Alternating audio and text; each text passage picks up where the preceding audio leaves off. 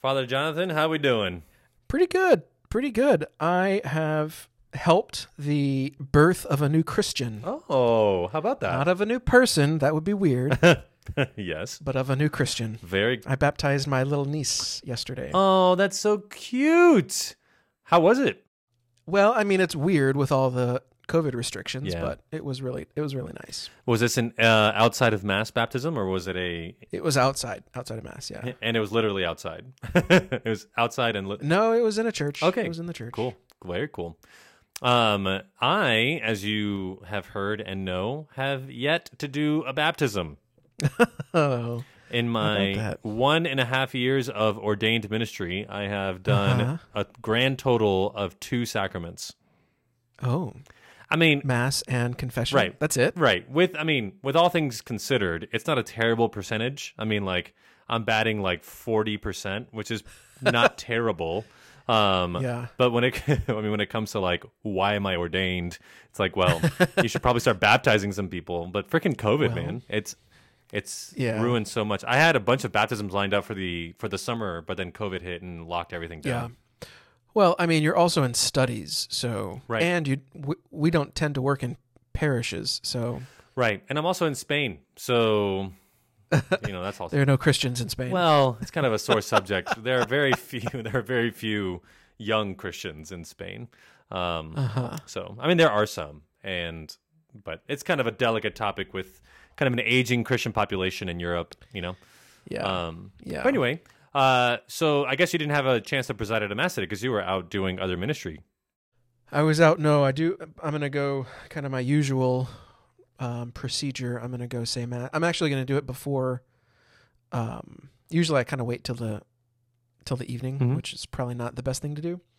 Um, but there's a particular. Well, there's two reasons. There's a particular mass intention I'm gonna offer um, today. There's kind of a family tragedy that struck in one of the one of the guys um, with one of the guy's brother. Mm. So I'm gonna offer mass for his family, and and then we have a today's the Super Bowl, Father. Oh, I, I did not know that. so I'm gonna cook some burgers, and I got to be ready for that. So I'm gonna go say mass before that. Very cool. Very cool. I um didn't know it was a Super Bowl because, as you know, I live in Spain. But I did have a wonderful opportunity to say two masses in a row this morning. Um, Oh yeah, yeah, I've only done that a few times, and it's it's gotten a little bit easier uh, replicating my homily for the second mass. When I first did that a couple of months ago, it was really nerve wracking to try and make sure that I said the same thing. Um, but no, it was good. It was good. I ended up preaching a lot of what we talked about last week, so I'm finding that our conversations are showing up in my homily uh, more and more. And Uh-huh. Good. Sometimes they're it's even only taken like three years. well. I was going to say even sometimes they're the things that you say.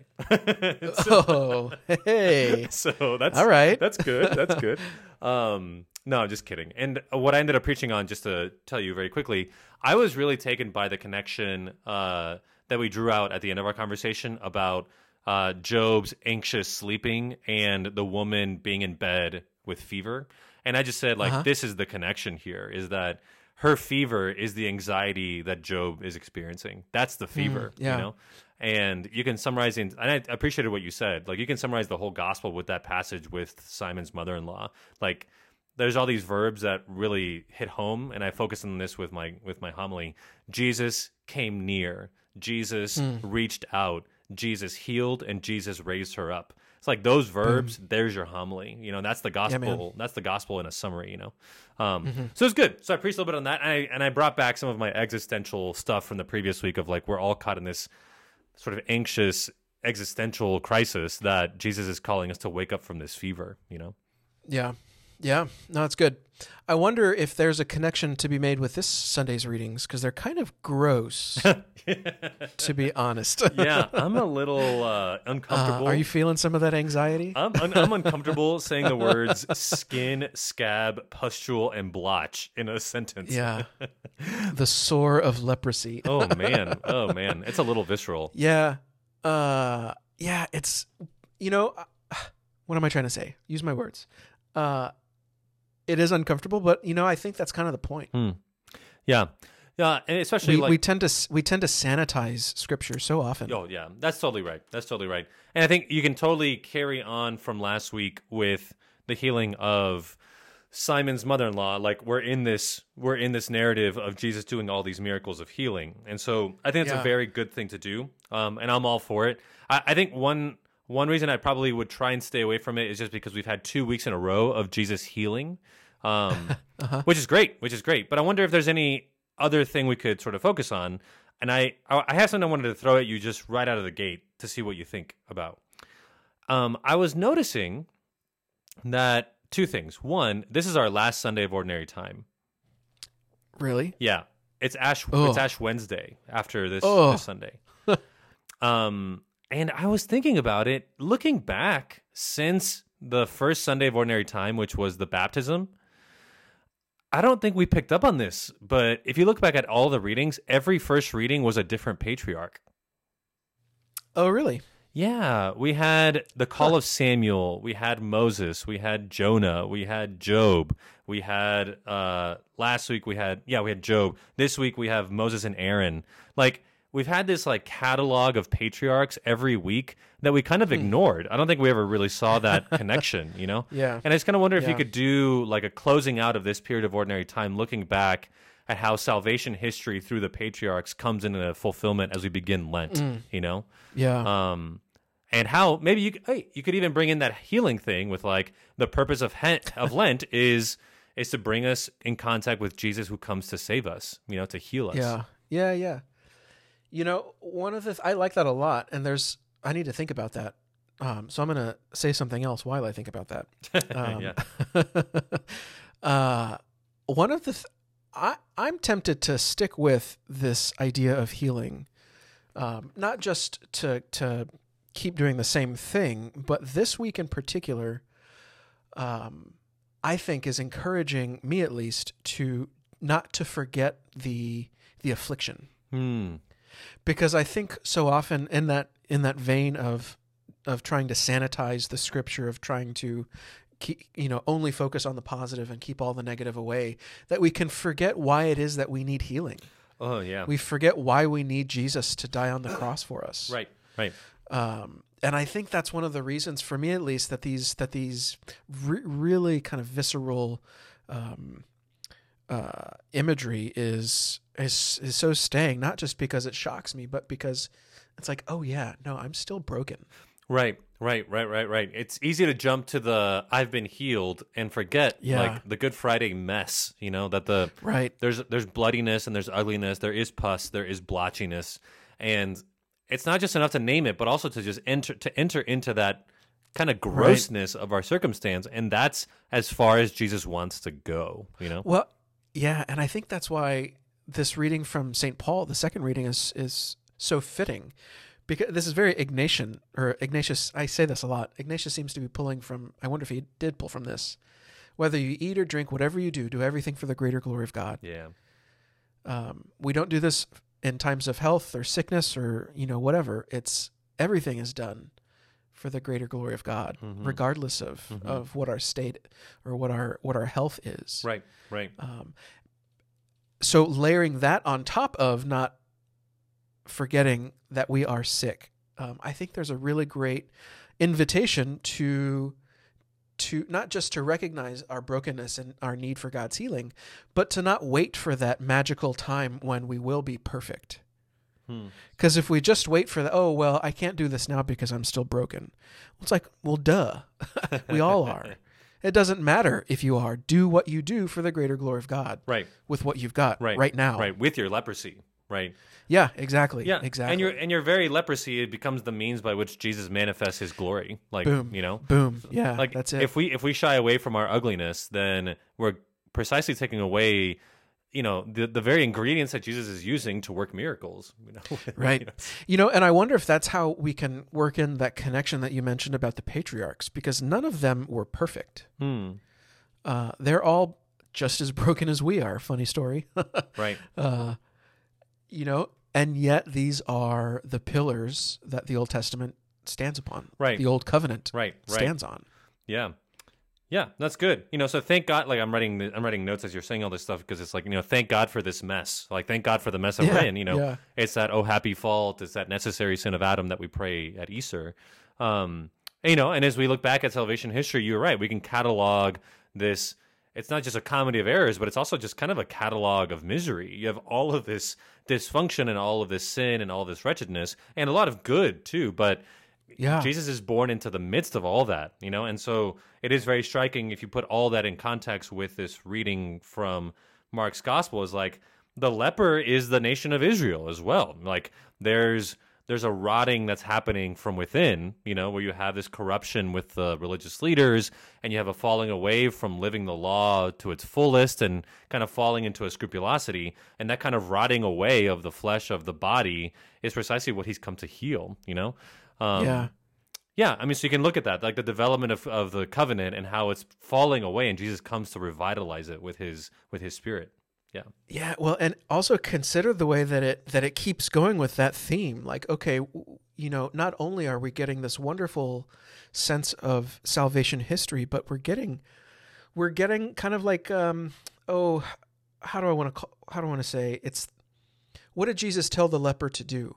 Go show yourself to the priests. Work within the system that we've got. Yep. This isn't this isn't your opportunity just to go and do your own thing Mm-hmm. and to say, "Look how great I am." No, we we work with what we've got, and so there's there's a this was a theme either last week or a couple of weeks ago to remember that submission to um, to our faith, to our church, to to the teachings of Jesus, not just to this idealized version that I can twist into my own, for my own ends. Right, right.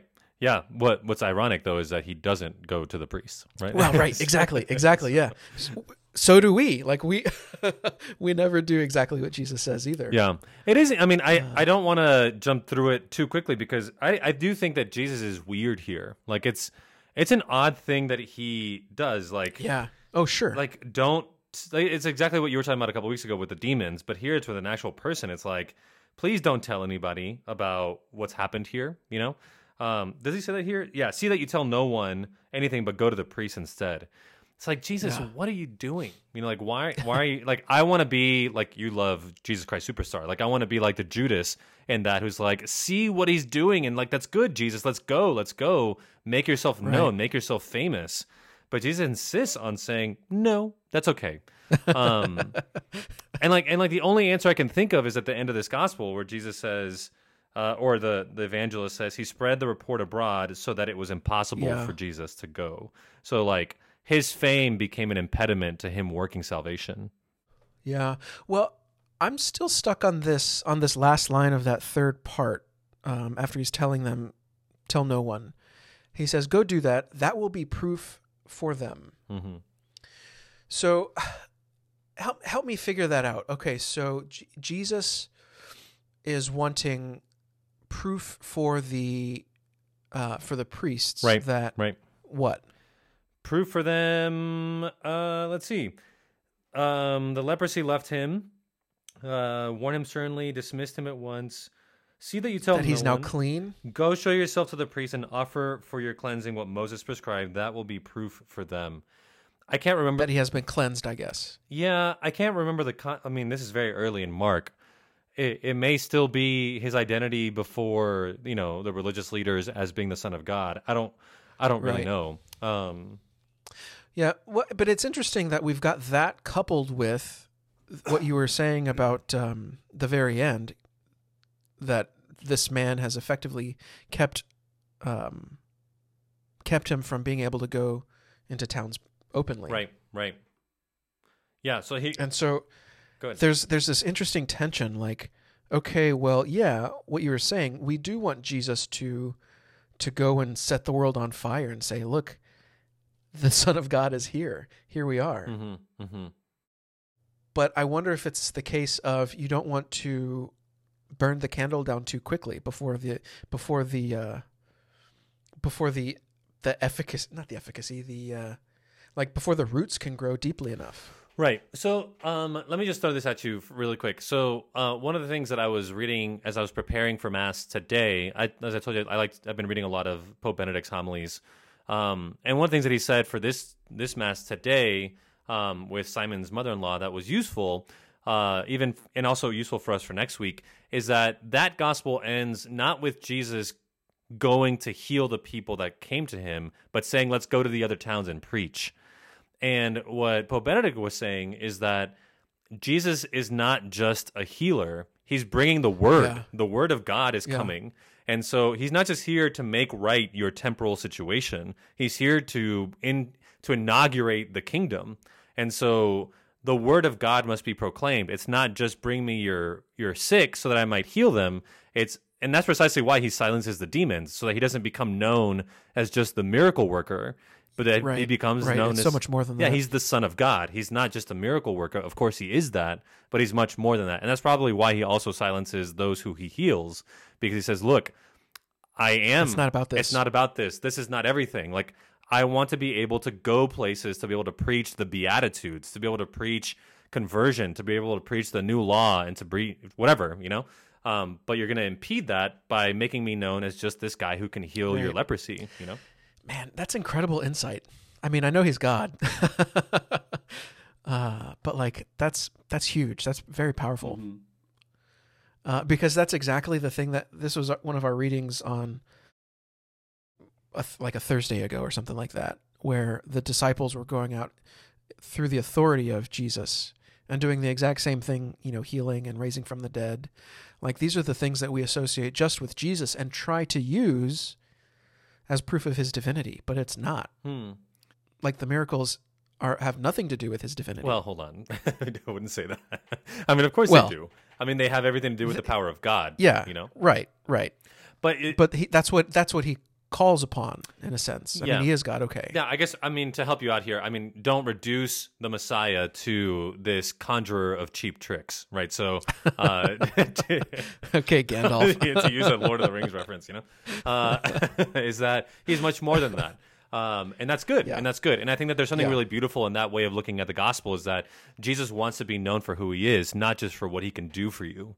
Um, he Right. wants to be the Lord of your life, and not just the the healer of your physical ailments. You know, right. Because that's something that you forget. yeah, you could, you know. Um, and it's not to split these two things too far apart, but I think it's just easily to it's easy to see that the pedagogy of Jesus here is clear that we'll get carried away with the miracles. Like we get carried away Right. with the fireworks, and Jesus is like, ah, but you're not going to listen to me when I tell you to wash each other's feet, and I need you to hear Right. that, you know. Yeah. So, Mm, yeah, I like that. um, so anyway, yeah, I mean, I think you're you're interested in preaching on him healing. I think it's hard to read these readings and not preach on that. I mean, this is precisely what these readings are all about is healing. But I think maybe like a cosmic reading of salvation history as we prepare for Lent may be useful, may be helpful. Um, I don't know. So, so let me throw this out there. Yeah. What would it look like if this became a homily focused on the need for the sacrament of reconciliation, Yeah. Hey, I, I, especially Mm-hmm. especially as we look forward to Lent um, coming up? dude, I'm all for that. I'm all for that. Yeah. Hey, look at this. You know, show yourself to the priest. Right. Right. you know Right. and if, i mean there's a clear connection there with leviticus too that it's they brought to aaron who was the priest you know or to one of the other priests so there's clear there's a connection between the first and the gospel of the priesthood being useful for sort of affirming the healing of leprosy right that there's something Yeah. necessary there of uniting those two and i think you're on good soil you know to exhort people to go to confession for sure You know, and so here's the thing that I do. Okay. Uh, I've said this before, and I'm going to say this again. Pope Francis copied me. Uh, when he had that, that now famous quote about the church not being a showcase for saints, but a field hospital for sinners. oh it's so beautiful yeah I stole it from somebody else, but I stole it, stole it way before Pope Francis said it. okay Uh, uh, and I think you know I like to I like to preach that along with the okay. Obviously, we need reconciliation, but we can't forget about the medicinal quality of the Eucharist. Like, Mm. stay close, literally to Jesus. yeah yeah not just figuratively, but go to the Eucharist. oh yeah totally Um, receive this this food that will heal your soul. Mm, yeah. Like, and it's such a trick of the evil spirit to try to convince you that you don't need the medicine that will heal you Right. because you're not worthy. Right. Right. Yeah, let Jesus heal you. Like that's precisely Yeah. what we're what we're trying to get people to experience in Lent too. You know, so like Yeah, ex- yeah. exhorting to reconciliation, exhorting to receive the Eucharist for sure. There's a lot. I don't know in, in your in your world if you see this a lot, but at least here in Spain, it happens a lot in Latin America too, where a lot of people stay away from the Eucharist. Right. You know, and I think there's just a faulty catechesis there of you know not believing themselves to be worthy of the sacrament, and Mm-hmm. yeah, that's dangerous because you're right. It's the medicine of the soul for sure. Right. I think, I mean, obviously there are, and I totally agree with the, what the church teaches about this, there are legitimate reasons to not receive the Eucharist. Sometimes you need to go to confession first. Right. Right. Um, like, all for that. Do that. hmm Um, I could be better about doing that myself. Um, but there's no reason why you can't do that. Go to confession and then receive the Eucharist. absolutely absolutely absolutely yeah hey i think that's a really good that's a really good exhortation and i think that anytime that we could preach and exhort people to go to confession is a homily worth preached you know Boom. Yeah. um cool man any other parting thought Nope. That's it. That's a good one, I think. all right buddy till next time